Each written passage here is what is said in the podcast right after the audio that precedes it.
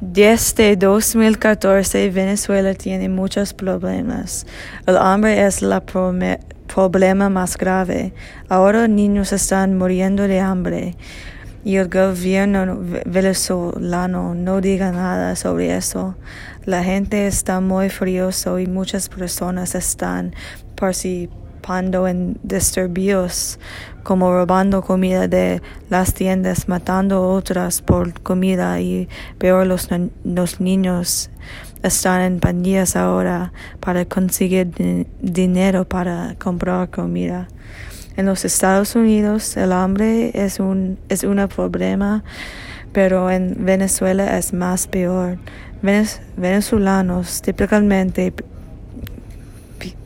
pierden 24 libras um, en un año.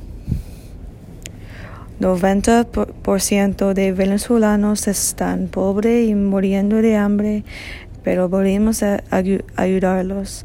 Los Estados Unidos pueden construir centros de ayuda y dar comida a, Venezuela porque tenemos mucha aquí. Espero que menos niños no se mueran con la ayuda de nuestro país.